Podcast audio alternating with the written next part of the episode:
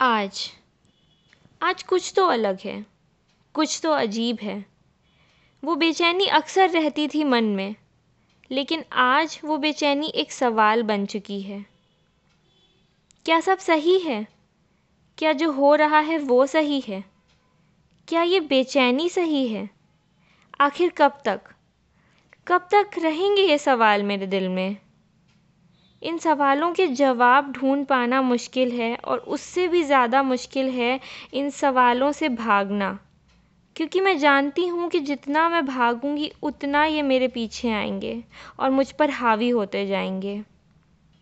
इस भारीपन के साथ रहना बेहतर होगा तब तक, जब तक मैं उस समुद्र को ना ढूंढ लूँ, जिसके अंदर उतर कर मैं उसकी गहराइयों में वो जवाब तलाश कर उन सवालों के साथ समझौता कर लूँ और सीख जाऊँ इस मन को संभालना।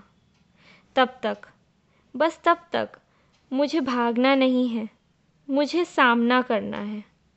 मुझे यकीन है कि समुद्र का वो हिस्सा मेरा कहीं ना कहीं इंतज़ार कर रहा होगा। या क्या पता पूरा का पूरा समुद्र ही अपनी बाहें खोले बैठा हो? क्या पता?